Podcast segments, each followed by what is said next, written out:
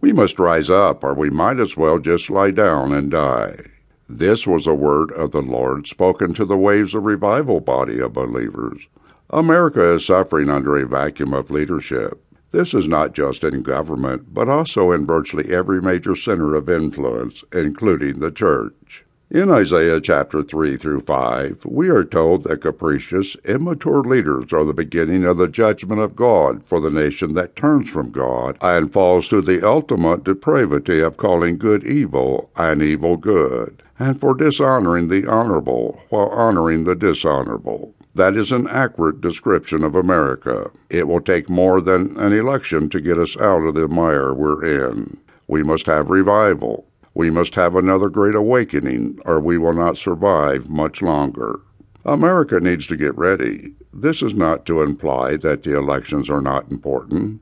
America and the rest of Western civilization have been led to the edge of a most dangerous cliff. The whole world is about to crash on the rocks of financial bankruptcy. But financial problems are just a root of something worse. The West has lost its spiritual and moral underpinnings without which we cannot survive as a free people. Money is not the answer to America's problems. A financial change of direction would buy us more time, but without a change of heart, we will end up at the same place very quickly.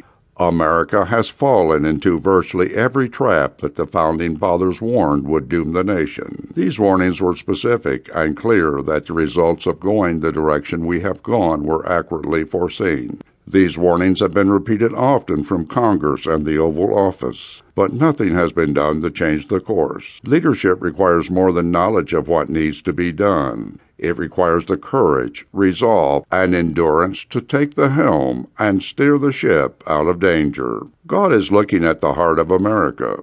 Again, our problems are not just economic problems, they are character problems. The economy is just a reflection of the sickness of heart we now have. We do need to evaluate what is being done and what the consequences will be if we do not change our course. But we also need to evaluate why we have been doing them. We must be careful in our decisions in this hour. The whole world is entering the valley of decision. What is going to be our decision? If we follow the crowd, we may feel more secure for a time. But we also may be putting ourselves in far more jeopardy.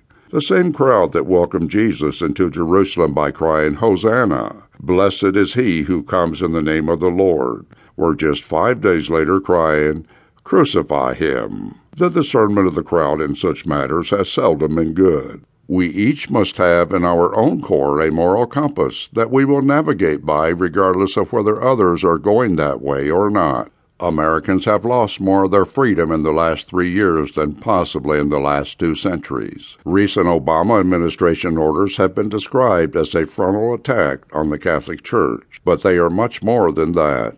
They are a very basic and bold attack on the entire church in America, as well as religious liberty in America. If the church in America continues to sleep through what is being done to it, then it will very soon wake up dead.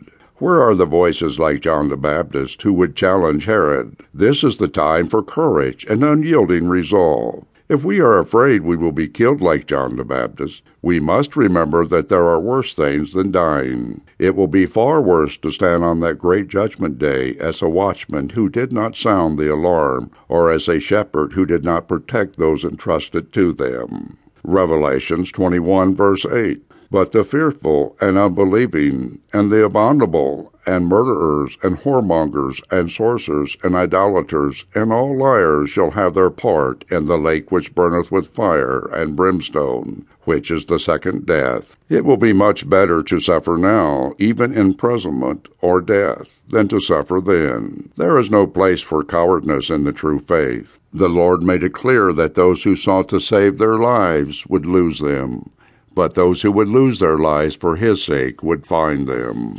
Matthew 16, verse 25.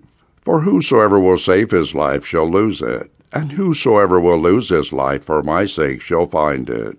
This is our time. This is our watch. Will we show the courage that is demanded of the true servants of the King?